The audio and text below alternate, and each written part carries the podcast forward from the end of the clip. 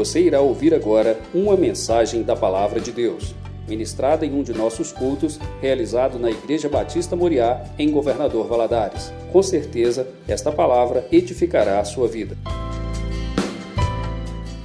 Ter como ponto de partida o Salmo 63, versículo 8. Enquanto você está abrindo a sua Bíblia, pela manhã nós apresentamos o, dois livros, que é a grande novidade né, no nosso ministério nesses últimos anos: é, o livro Cidade Viva e o livro Simplicidade e Poder. Cidade Viva foi lançado em março do ano passado e o Simplicidade e Poder nós lançamos agora no início desse ano. E o Cidade Viva conta a história recente de Santa Rita do Passa Quatro que venceu um índice de suicídio 16 vezes maior que a média nacional. O que aconteceu lá e o que o conteúdo desse livro é algo inédito. Você provavelmente não vai encontrar nenhum livro semelhante, porque ele conta como Deus, de uma forma certeira, assertiva e de, de modo instantâneo, estancou uma hemorragia social de suicídios que chegou a 16 em 2008 e zerou a partir de 2009 até hoje. Isso causou um espanto na cidade, na região, e o livro é uh, fruto de um trabalho de pós-graduação que a gente realizou lá em Londrina, em teologia pastoral e missões, liderança pastoral e missões, melhor dizendo.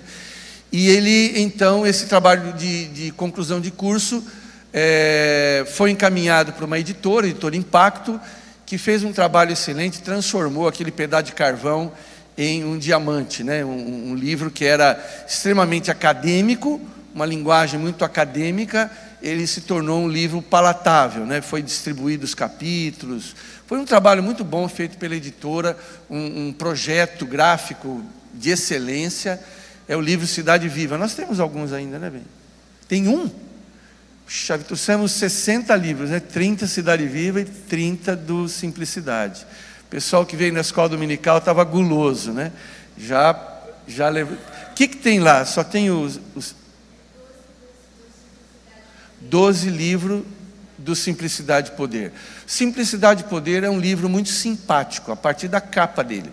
E o conteúdo dele também é muito simpático, porque ele descomplica o entendimento sobre o Espírito Santo. Eu costumo dizer que a, a gente sabe muito sobre Deus, a gente tem algum conhecimento, Deus criador dos céus e da terra, que formou a nação de Israel, o Deus dos profetas, que mandou seu filho Jesus. Quando a gente fala de Cristo, a gente sabe que ele teve um nascimento virginal, que ele pregou muitos sermões, curou, fez muitos milagres, maravilhas, morreu numa cruz, ressuscitou no último dia. Mas quando entra na questão Espírito Santo, é, tanto as revistas de escola dominical quanto os livros sobre esse tema, é, eles se detêm muito na questão doutrinária, então fica muito no campo teórico, e o Simplicidade e Poder, ele descomplica isso e faz com que a gente entenda como vivenciar o Espírito Santo no nosso dia a dia. Então, é, é um livro assim que tem sido muito bem aceito também, pessoal, é, várias pessoas já vieram falar para mim, pastor, olha que bom que o senhor editou esse livro, Puxa, eu tinha tanta dúvida, né? Eu não entro na questão dos dons espirituais. Nós vamos, nós pretendemos lançar um livro só sobre isso, mas é sobre a pessoa e a obra do Espírito Santo na vida do cristão e na vida da igreja. Vale muito a pena se você quiser. Ainda tem quantos lá, bem? Doze. Ainda tem doze. Então dá para você passar lá e pegar o seu. Salmo 60, versículo 8 diz assim: Palavras do salmista: A minha alma apega-se a ti, a tua mão direita me sustém. A minha alma apega-se a ti e a tua mão direita me sustém. Eu queria começar fazendo uma pergunta para você: quão apegado, quão apegada você está a Deus? Você tem apego por Deus? Nós temos muitos apegos na vida. Uns são apegados no carro, né? homens principalmente, tem apego à sua chácara, tem apego ao seu apartamento, apego com filhos, apego com netos.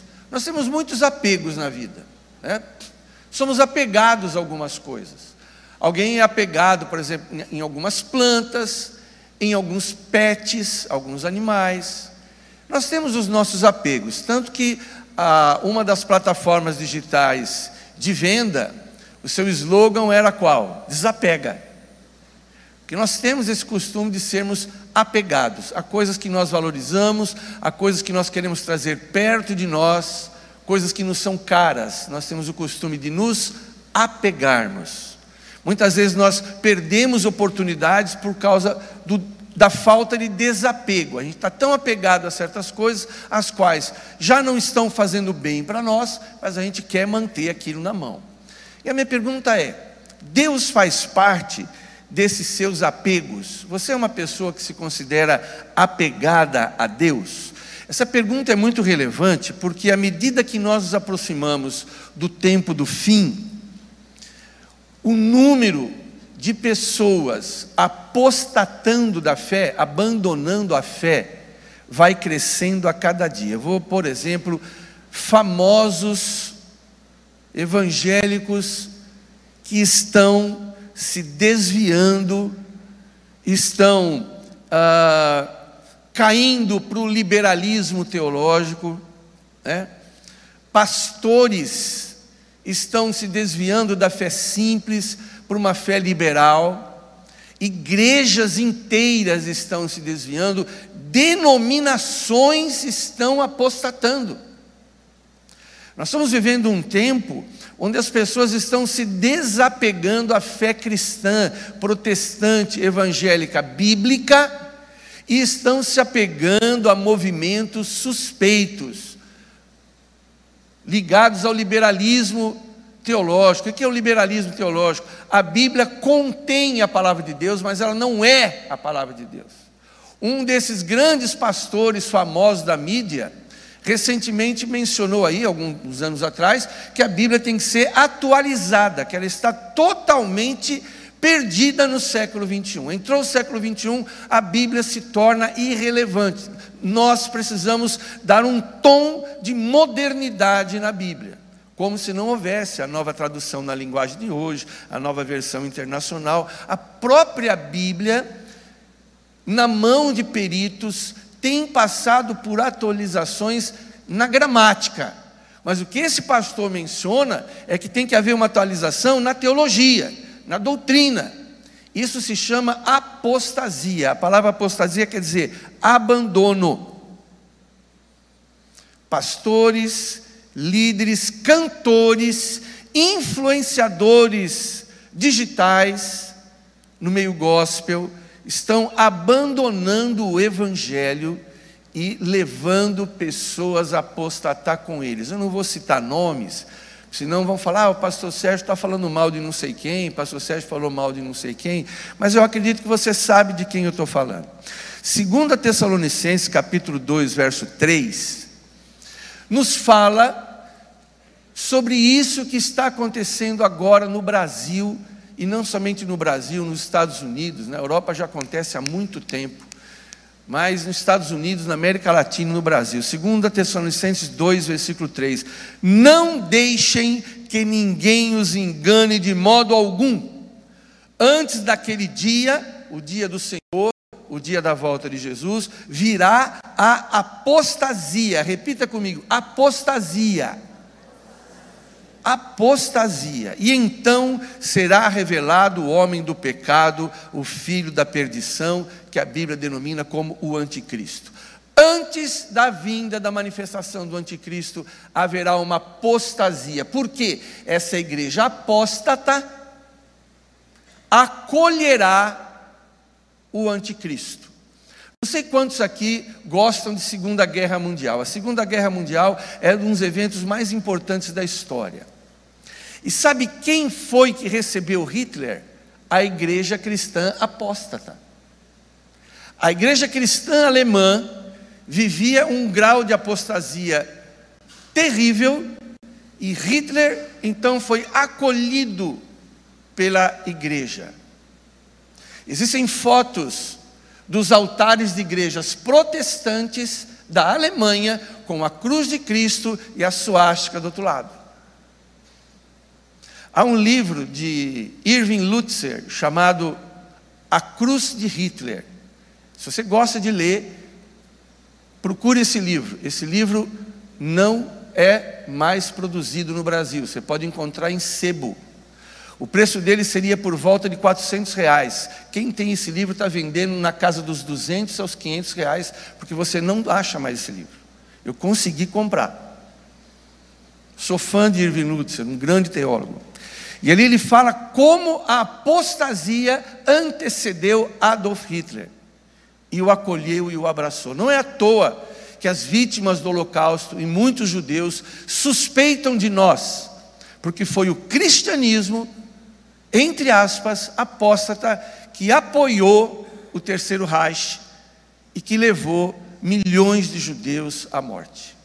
Nós estamos vivendo agora um período de apostasia similar. Eu sei que o que eu estou falando aqui é meio assustador, mas a coisa é pior ainda, viu, gente? A coisa é bem pior. Apostasia significa o abandono da fé. E a Bíblia ensina que nos últimos tempos haverá uma debandada de pessoas para uma religiosidade misturada com valores do mundo. Pois bem, quando nós vemos algum irmão apostatando, abandonando a fé, indo para o mundo, indo para o, liberalismo teológico, surgem perguntas. É possível um cristão se desviar do caminho de Deus de modo intencional e apostatar. A igreja presbiteriana, e principalmente as mais antigas, as mais enraizadas no calvinismo, não acreditam que um crente verdadeiro possa apostatar. Então, a resposta que eles dão é: nunca foram convertidos. Ah, desviou da minha igreja. Ah, não era convertido. Ah, ele voltou para o mundo. Isso aí não era convertido, precisa converter. Prega o evangelho para o cara porque ele não é convertido, não nasceu de novo. Ou é, existe sim a possibilidade de um crente se afastar. Então vamos para a primeira pergunta: é possível um cristão se desviar do caminho de Deus intencionalmente? A minha resposta é: se não fosse possível, o que justificaria tantas exortações para nós permanecermos na fé? O Novo Testamento está crivado é abundante o número de exortações para que nós permaneçamos na fé. Para que, que eu iria, por exemplo, vigiar e orar, se uma vez salvo, nada pode me fazer voltar atrás? Para quê? Como, por exemplo, ah, ninguém pode, crente não, não se desvia. Então, como você interpreta Apocalipse capítulo 3, versículo 5? Pastor, o que, que diz Apocalipse 3,5? O vencedor será igualmente vestido de branco. Ponto. Jamais apagarei o seu nome do livro da vida, mas o reconhecerei diante do meu Pai e dos seus anjos. Veja bem, se Deus diz no Apocalipse que o vencedor não terá o seu nome apagado no livro da vida, é porque há sim a possibilidade de uma borracha apagar o nome do camarada do livro da vida. Se isso não fosse possível, não estaria escrito aqui. Então nós podemos dizer: sim, é possível um crente genuíno, verdadeiro, salvo, na igreja, servindo a Deus durante muitos anos, cometer o pecado da apostasia. Sabe por quê? Deus nunca aprisiona a nossa vontade. Deus nunca encarcera o nosso livre-arbítrio. Você é livre para desistir a hora que você quiser do Evangelho. Deus não obriga, não empurra e não puxa ninguém. Desde o Gênesis Deus manteve a sua integridade de um Deus que cria pessoas livres. Todos somos livres. O dia que você disser assim, chega, não dá mais, não quero saber de Cristo, nem de Deus, nem de igreja, nem de pastor, nem de diácono, nem de dízimo, chega para mim, acabou. decisão sua. Consequências também serão somente suas. Deus é assim. Pastor, mas a crença na possibilidade da apostasia não prejudica a crença na segurança da minha salvação? Se eu pensar que eu posso apostatar, isso, isso pode me deixar fragilizado. Eu não consigo harmonizar a possibilidade da apostasia com a segurança da minha salvação. Não, não existe nenhum choque entre essas duas posições. Por quê? A salvação da sua alma é 100% segura, assim como foi a arca de Noé.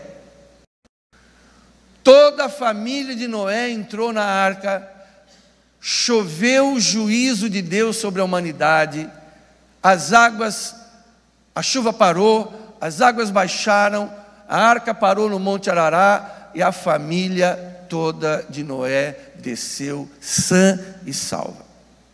Agora é o seguinte: não pula dessa arca. Se Noé, sua esposa, filhas ou genros, se alguém cismasse de pular para fora da arca, aí é decisão dele, é consequência dele. Enquanto eles estão dentro da arca, eles estão 100% seguros.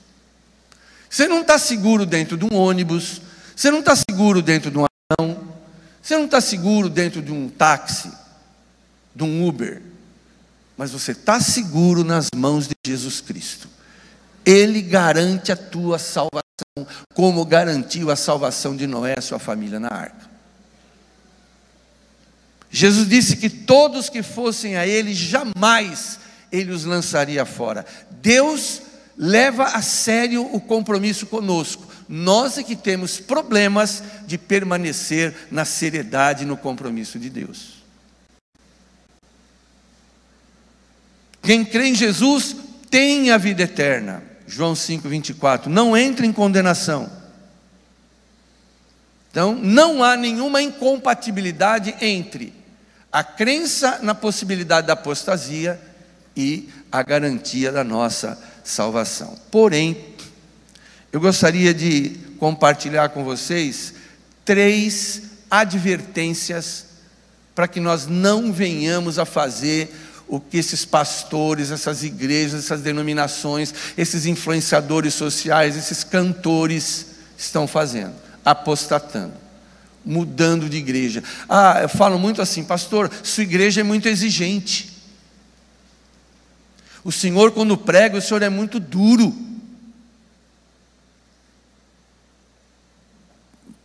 Dá uma, uma suavizada, o senhor bate muito pesado.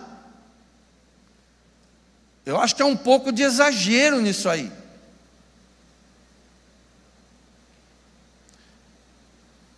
Se você comparar minhas pregações com de muitos pastores almofadinhas que estão aí no YouTube, talvez eu seja um pouco pesado. Mas se você comparar as pregações com as pregações de Jeremias, de Ezequiel, de Jesus, de Paulo e de Pedro, você vai ver que eu sou muito suave Ana. Isso prova o quê? Que eles estão lendo pouca Bíblia e estão ouvindo muito pregadorzinho de YouTube e de Facebook. Aliás, virou uma farra, né? Você quer ouvir profetada? Abre o Rios. Tem muita gente dando profetada ali. Tem gente ensinando de tudo. Então eu queria mostrar para você a importância dessas advertências. Por exemplo, você vai pegar uma estrada, você vai para Belo Horizonte, você vai para Uberaba, para Uberlândia, você vai para Juiz de Fora, você pega a estrada. O que, que são as placas? As placas são advertências. Essas advertências visam o quê? Te incomodar? Prejudicar a tua viagem?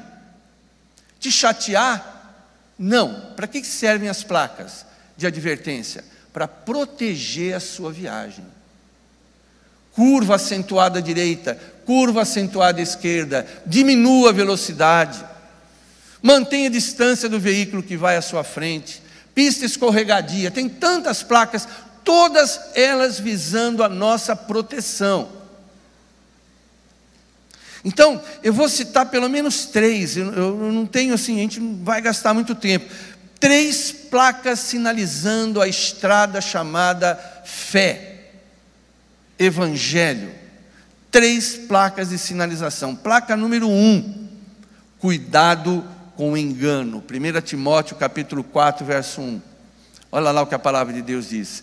O Espírito diz claramente que nos últimos tempos é os dias de hoje, gente. Alguns abandonarão a fé e seguirão espíritos enganadores e doutrinas de demônios. Sempre houve um espírito de engano no mundo. Sempre houve. Mas nos últimos dias muitos seguirão espíritos enganadores e doutrinas de demônios. Aonde estão esses espíritos enganadores e doutrinas demoníacas? Estão dentro desse círculo chamado Evangelho. O evangélico, o cristão. O diabo não está preocupado em espírito de engano e doutrina de demônio para as baladas, para as boates, para as raves. Lá você não encontra espírito enganador. Não precisa. O mundo não precisa de um espírito enganador de doutrina de demônio. Quem, quem precisa disso, segundo a mente astuta e cruel do diabo, somos nós. Então nós somos assediados por espíritos enganadores e doutrinas demoníacas. O que, que esses espíritos fazem? Eles invertem as coisas. Faz o errado parecer certo e o certo parecer errado, faz com o santo e o profano se confundam e a verdade perca o seu papel absoluto. Você ouve esses pastores, é isso. E olha, tem muita música, muita música, muitos louvores que estão impregnados de doutrina de demônios. Os louvores estão muito psicologizados, gente. Aquilo é psicologia pura. Você vai cantar e você está cantando o quê? Elogios para você. Muitos louvores são elogios e louvores para nós não para o Senhor. Graças a Deus aqui você está numa igreja séria, que adora a Deus, mas a maioria, uma grande, se não a maioria, uma, um grande percentual, adora a si mesmo, achando que está adorando a Deus. O Deus deles é o ventre, eles só pensam nas coisas terrenas. Parafraseando Paulo. O negócio é muito sério. 2 Coríntios capítulo 11, verso 3, mas eu receio que assim como a serpente enganou Eva com a sua astúcia, assim também seja corrompida a vossa mente e se aparte da simplicidade e da pureza devidas a Cristo. Esses espíritos enganadores, eles querem afetar a nossa mente. Puxa, mas isso não pode ser pecado. Puxa, nos dias de hoje, nós, nós evoluímos, nós crescemos. Hoje a ciência é, ela tem resposta para muita coisa. Não podemos levar isso a sério. A sexualidade, por exemplo, é um campo é, muito interessante para as doutrinas de demônios, espíritos enganadores. Uma vez eu lembro de um menino, 10 anos, menino, menino, menino, um voz de menino, chegou para mim e disse, pastor, olha, eu preciso conversar com o senhor. Eu falei, mas não, quando que você quer? Pode ser agora? Eu falei, pode. Vamos lá para a minha sala. Chegamos lá. Ah, eu estou com uma dúvida. E eu falei, qual que é a sua dúvida? Ah, eu não sei se eu quero ser menino, se eu quero ser menina. E eu engoli em seco, fingi que eu estava bem diante daquela pergunta. Falei, senta aí. Falei, cara, você tem cara de menino, cabelo de menino, levanta corpo de menino, voz de menino. Como assim? Ah, eu não sei. Aí começou a contar. Isso faz tempo. Chego para o pai para a mãe, conversa, faço uma reunião de família. Os pais, não, imagina, não é nada disso, ele está enganado. Resultado. E muita gente me pergunta: que isso? Espíritos enganadores, confusão, sempre na mesma idade. Sabe, queridos, eu não estou aqui para condenar ninguém, mas para afirmar para você: existem espíritos enganadores que são respaldados por doutrinas e demônios que fomentam não só esse tipo de desvio de conduta, mas fomentam outras coisas até piores do que isso, as quais nós devemos nos precaver. Receio que, assim como a serpente com a sua astúcia enganou Eva, seja corrompida a vossa mente e se aparte da simplicidade. Simplicidade, Deus é simples. A minha alma se apega a ti, a, a tua mão direita me sustém. Você está apegado a Deus? Você tem que ser apegado a Deus, ensinar seus filhos a se apegarem a Deus, porque esse tipo de comportamento e outros semelhantes é típico de alguém que não tem apego a Deus, são amantes de si mesmos. Quem é amante de si mesmo não está nem aí com Deus e está sujeito a ser enganado. Amarás o Senhor teu Deus de todo o teu coração, de toda a tua alma, de toda a tua força. O amor é alguma coisa que vai para fora. Ame o teu próximo como você ama você mesmo. Da forma como você se ama, ame o outro também. É assim que nós nos prevenimos contra espíritos enganadores. Segunda placa de advertência: cuidado com a incredulidade. Incredulidade. As escolas, as faculdades estão cheias de professores militantes do neo-ateísmo. O que é o neo-ateísmo, pastor? Bom, primeiro que é ateísmo. Ateísmo é a negação filosófica da existência de um ser superior que nós denominamos Deus. Isso é ateísmo. Isso é ateísmo. Nega Deus filosoficamente. Nega Deus no sentido racional. Agora, o que é o neo-ateísmo? O neo-ateísmo é muito interessante, por quê? O neo-ateísmo crê em Deus. Não, existe um Deus. Mas a existência desse Deus é totalmente irrelevante. Totalmente irrelevante. Não faz a menor diferença a existência de Deus. Deus não está nem aí. O neoateísmo não nega a existência de Deus, até porque Deus já é comprovado cientificamente. A existência de Deus já é comprovada cientificamente. Você pode dizer para o seu professor na faculdade. Se você puder, siga o professor Adalto Lourenço no Instagram. Ele é um cientista, um físico, e ele prova nos seminários, nas mensagens, a existência de Deus. Então, o problema do neoateísmo não é a existência de Deus, porque não tem como negar. Mas, o neoateísmo afirma a total irrelevância de Deus. Deus é tão irrelevante, Deus não faz o menor sentido na nossa sociedade, então, cuidado com a incredulidade. Hebreus 3, versículo 12 a 14. Cuidado, irmãos, para que nenhum de vocês tenha coração perverso e incrédulo e se afaste do Deus vivo. Pelo contrário, encorajem-se uns aos outros todos os dias, durante o tempo que se chama hoje, de modo que nenhum de vocês seja endurecido pelo engano do pecado, pois passamos a ser participantes de Cristo desde que Grave essas, essas, eu gosto muito das expressões, desde que, se, por quê? São condicionantes. Toda vez que você lê a palavra se ou desde que, isso é condição, desde que de fato nos apeguemos até o fim à confiança que tivemos no princípio. O grande problema da apostasia é falta de apego.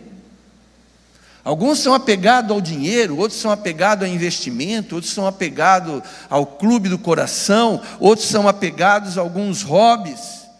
Mas está na hora da gente ter Deus como nosso principal apego. A ponto de dizer, eu perco tudo menos a minha fé. Porque, queridos, eu não sei se eu vou estar vivo, mas que a perseguição virá sobre todo o mundo, virá. E no Brasil já estamos sendo perseguidos. Há pastores sendo detidos. Tudo bem, alguns merecem, né? Que são bandidos com gravata eterno. Mas outros não, estão sendo presos, estão sendo detidos, estão pagando multa por serem pastores, por serem cristãos, por defenderem a nossa fé. Isso já começou, isso já é uma realidade. A disputa num tribunal entre um crente e um não crente já é injusta, por questões de fé. Nunca foi tão importante o moço, a moça, o homem, a mulher, o casal, a família se apegar a Deus. Desde que, olha o que diz aqui, versículo 13 de Hebreus 3: somos participantes de Cristo desde que, grifa, de fato nos apeguemos até o fim. Vai ficar cada vez mais complexo, cada vez mais difícil cada vez mais estranho ser um verdadeiro cristão. Nunca foi tão importante nos apegarmos como nos dias de hoje. Essa questão da incredulidade é uma coisa séria, porque veja bem, muitas igrejas estão vendendo cura. Vendendo mesmo, descaradamente. E as pessoas lotam essas igrejas. E eu descobri que algumas pessoas que eu jamais podia suspeitar mandam para esses caras somas altíssimas de dinheiro sem os seus pastores locais saberem. Eles conseguem convencer as pessoas de diversas denominações a manter os seus impérios. Estou fazendo uma denúncia? Estou. Se tem alguém aqui que carreia dinheiro do seu suor, para esses impérios se manterem de pé, por favor, a sua igreja precisa. Quero ver se um dia algum parente seu falecer, quem vai fazer o funeral dele? É o seu pastor. Quando seu filho casar, quem vai fazer o casamento é o seu pastor. Não são esses caras, eles nem sabem que você existe.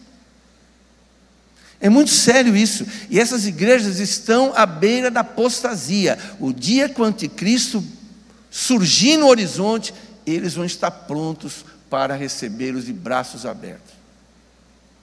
Hitler foi um exemplo que Deus permitiu que a história nos deixasse. Eu, eu, leio muito sobre Segunda Guerra, assisto tudo sobre Segunda Guerra, leio o que posso ler sobre Segunda Guerra, eu sei o que eu estou falando.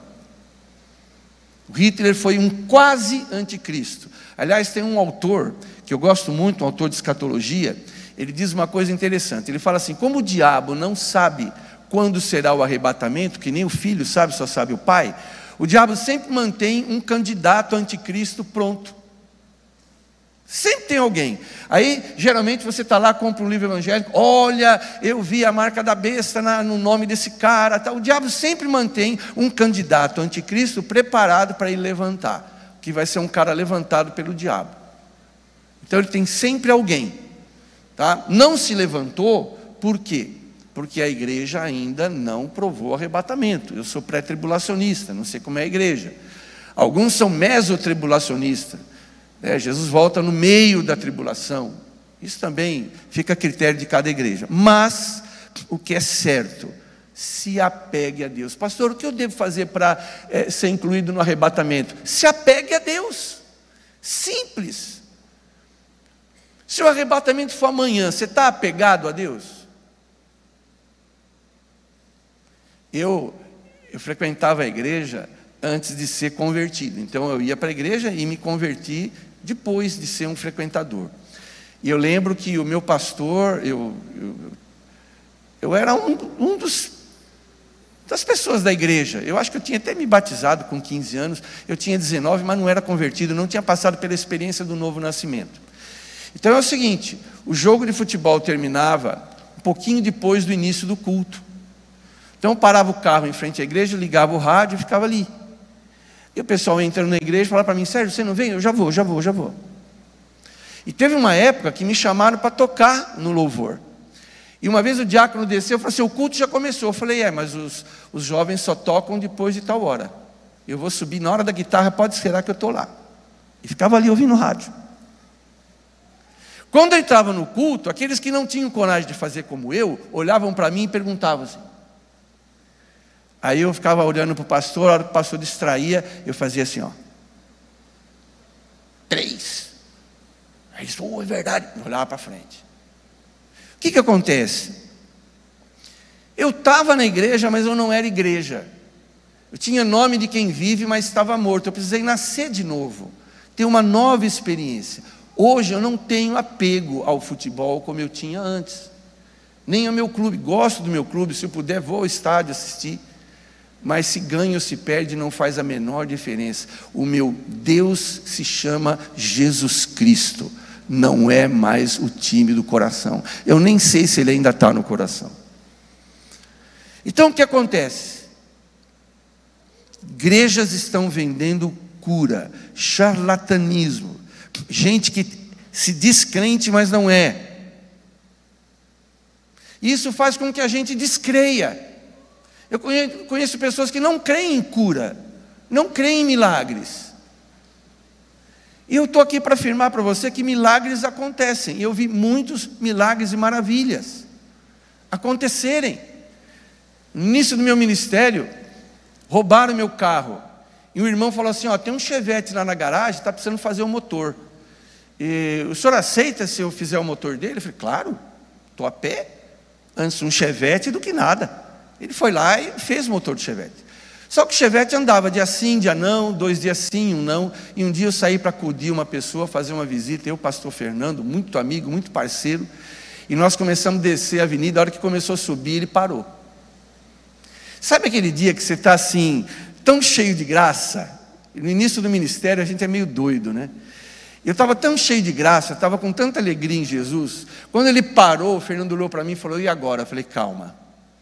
Levantei, dei a volta, fiquei de frente para o capô, taquei a mão nele e falei: funciona em nome de Jesus. Vai funcionar. E o Fernando, com aquele olho arregalado, tem um olho grande, dentro do vidro, lá dentro do carro, olhando assim para mim. E as pessoas passando, o chevette parado. Eu entrei, dei na partida, toquei, ele nem falou comigo, nem falei com ele, fomos embora.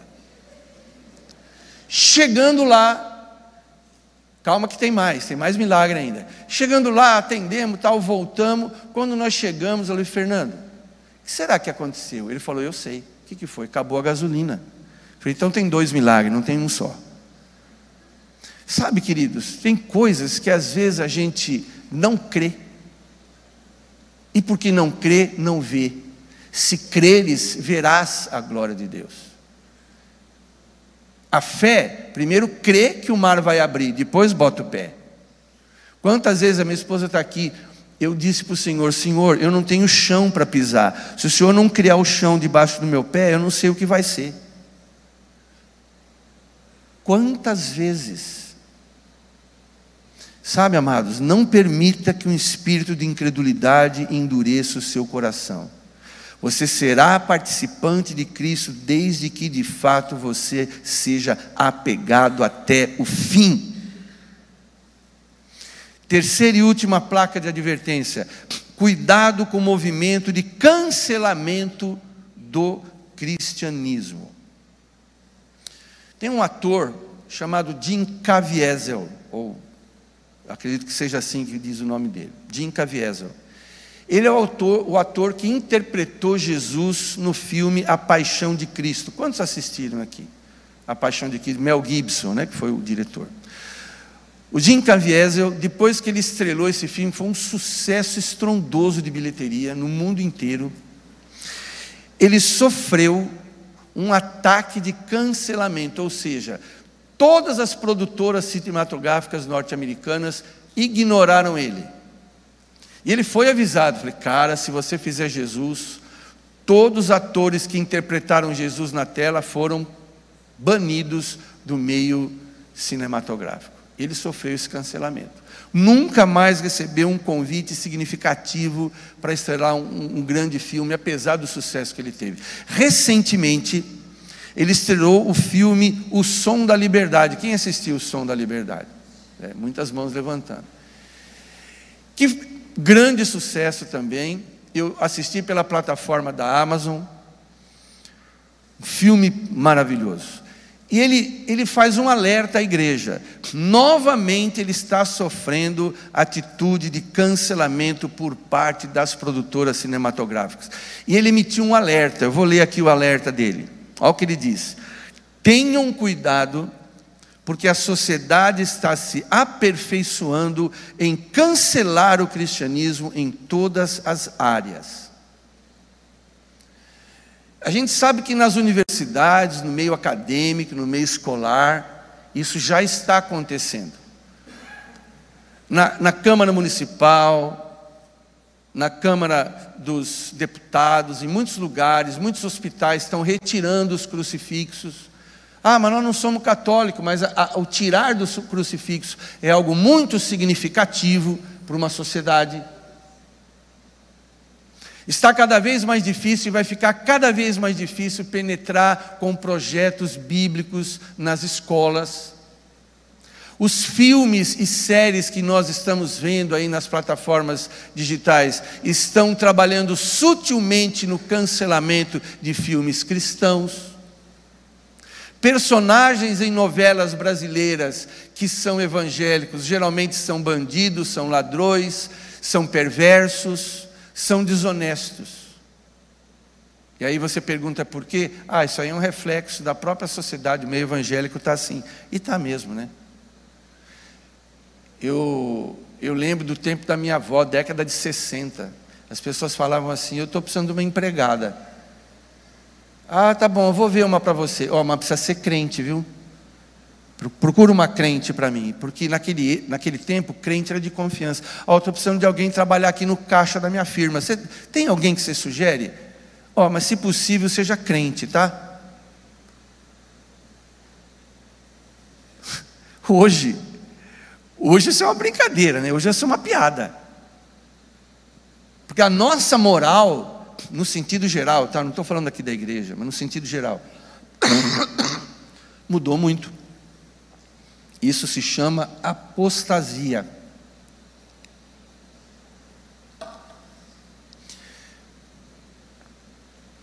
Segunda Pedro 3, versículo 3 e 4. Antes de tudo, saiba que nos últimos dias surgirão escarnecedores, zombando,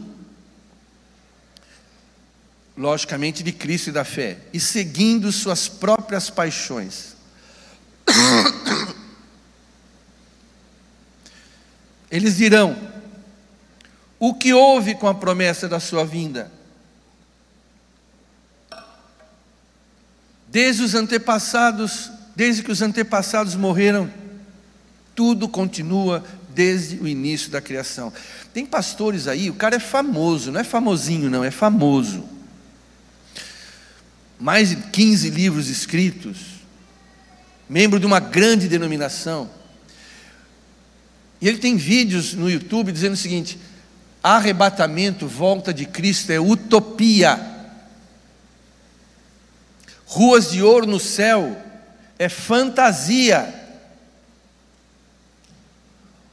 Um desses que foi protagonista na vinda de homens como Billy Graham, Jimmy Swaggart ao Brasil, trabalhou na tradução desses caras, homens consagrados, verdadeiros profetas de Deus. Esses caras hoje estão negando a volta de Jesus. Esquece, Jesus não vai voltar, ele já voltou, ele já veio.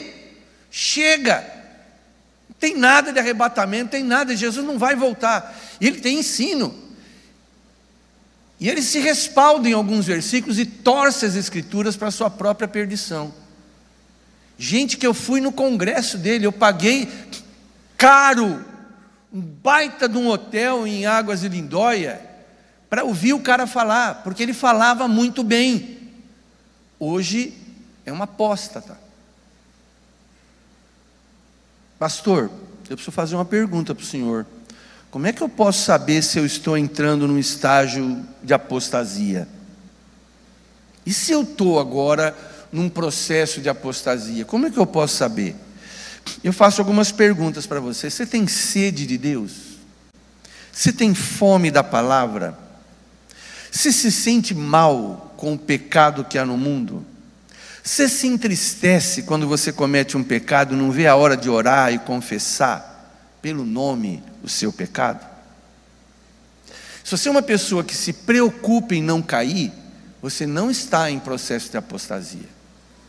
Se você é uma pessoa que cuida da sua fé, que rega a sua fé, que aduba a sua fé, pratica a sua fé, se você sente que está em processo de crescimento espiritual, tranquilo, você está de boa, você não vai apostatar.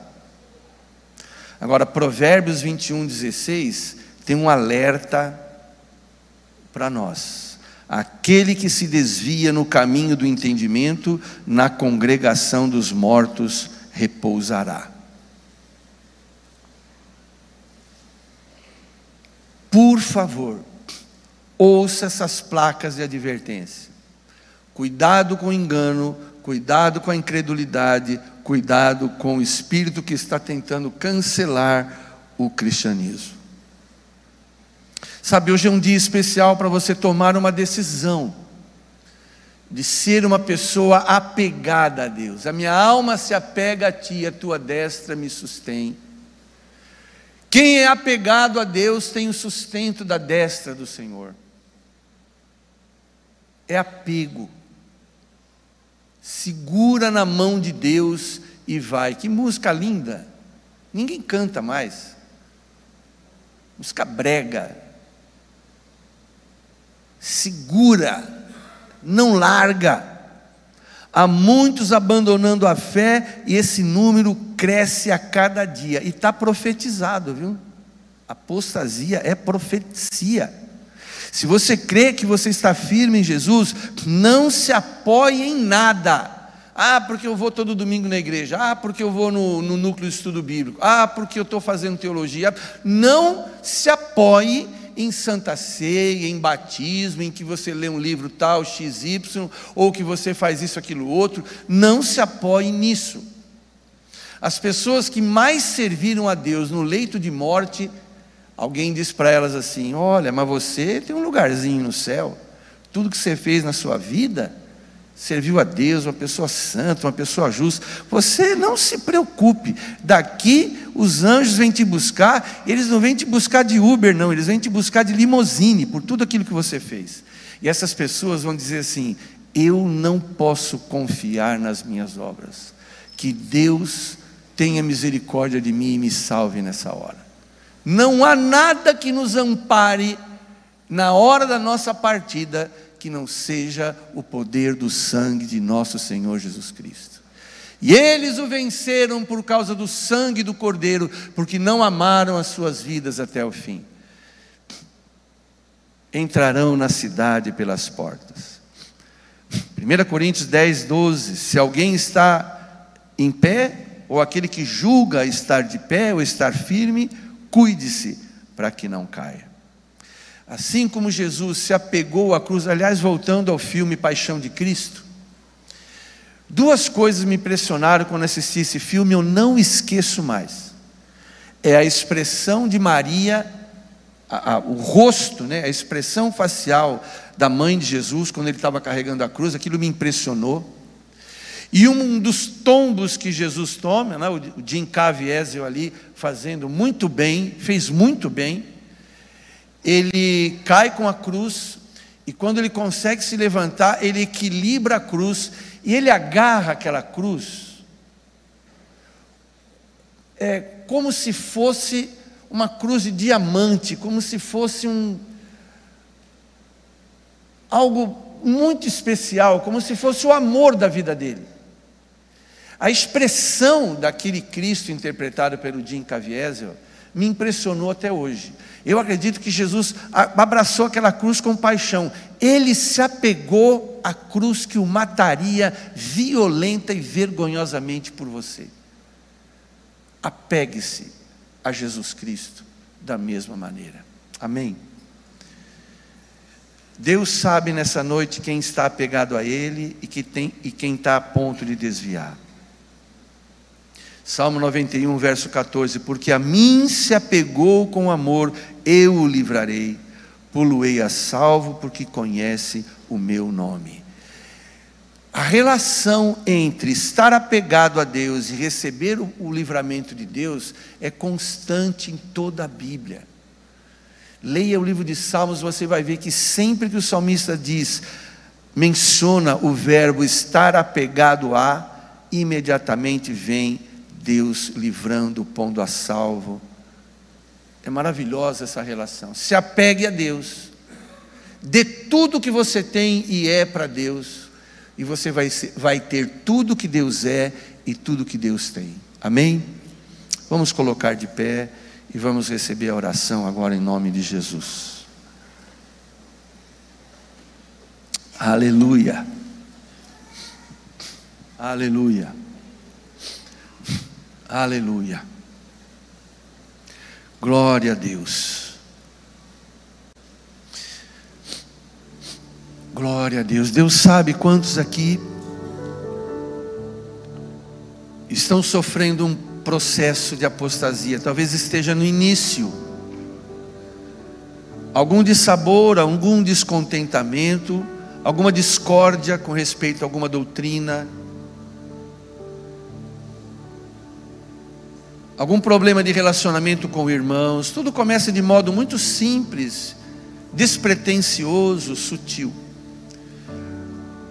Alguma coisa que você olha e você não gosta, você não se identifica, e há pessoas, talvez, no seu círculo de relacionamento, dizendo que você precisa ir para uma igreja mais aberta, uma, uma mente mais aberta, que você precisa é, relaxar um pouco mais com as coisas espirituais. Nós estamos vivendo no século 21 a Bíblia não pode ser levada tão a sério assim. Talvez você mesmo tenha dito: Olha, eu já me doei muito, já me entreguei muito, hoje eu quero ficar no meu canto, eu não quero me envolver muito, eu preciso é, cuidar da minha vida, da minha saúde. Nós vivemos num, numa época em que aumenta o número de academias, tanto quanto aumenta o número de igrejas. As pessoas procurando cuidar da sua imagem, do seu corpo, do seu físico. Não há nada errado com respeito a isso. Isso é válido, é interessante, é bom.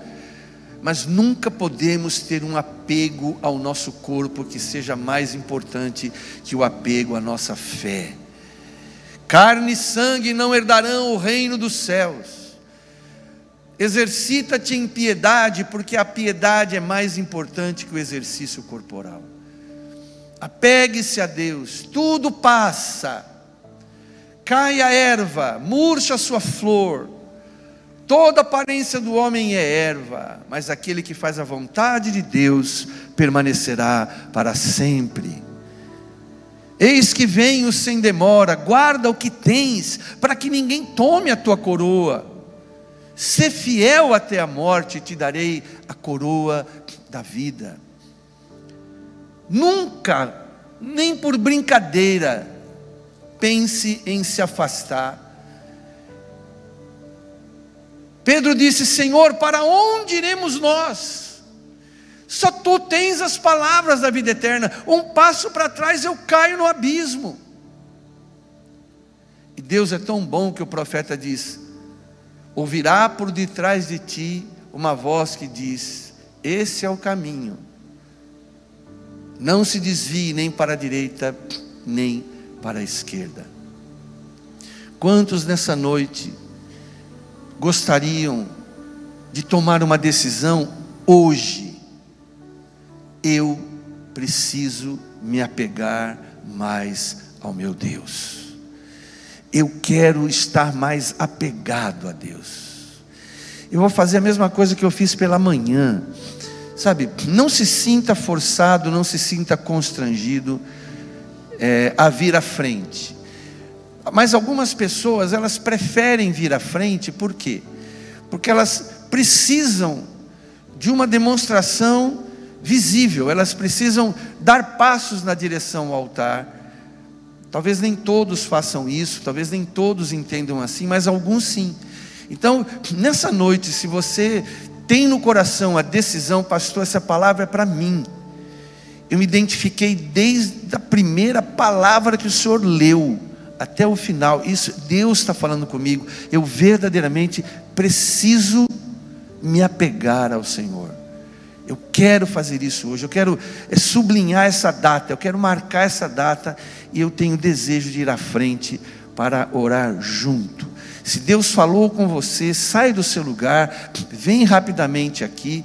Se você deseja sair do seu lugar e vir, venha. Se você prefere fazer isso no seu lugar onde você está, não tem problema, tá bom? Mas eu deixo aberto esse momento. Quantos hoje, nessa noite, decidem que querem dar passos significativos para estarem mais apegados ao Senhor, pode sair do seu lugar, vim até aqui à frente, nós vamos estar orando por você em nome de Jesus.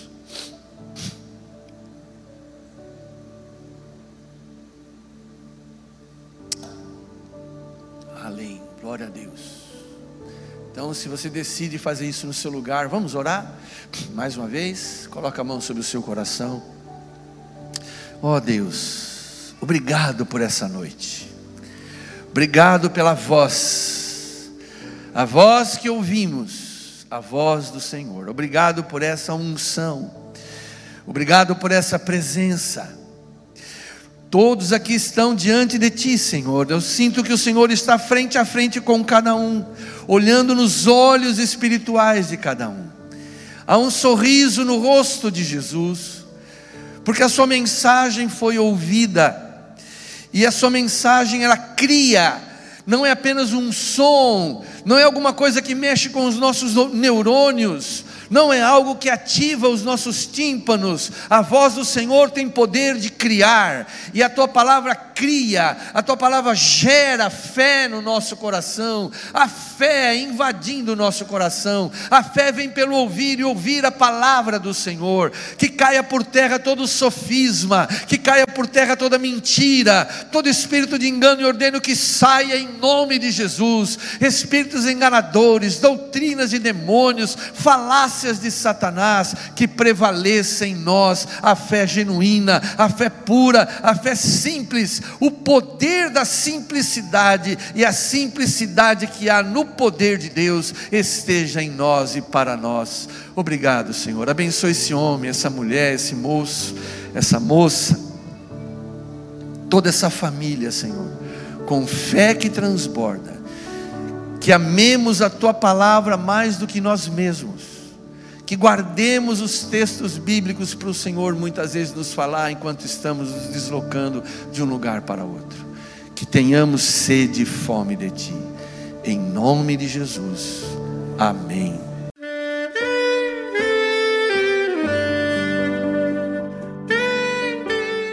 Querido amigo, Deus se interessa por você. Ele conhece as circunstâncias atuais da sua vida. Não hesite em buscá-lo em Jeremias 33, versículo 3, ele nos diz: Clama a mim e responder-te-ei, e anunciar-te-ei coisas grandes e ocultas que não sabes. Esperamos que a mensagem ouvida tenha falado ao seu coração e que você e sua família sejam abençoados pelo Senhor Jesus.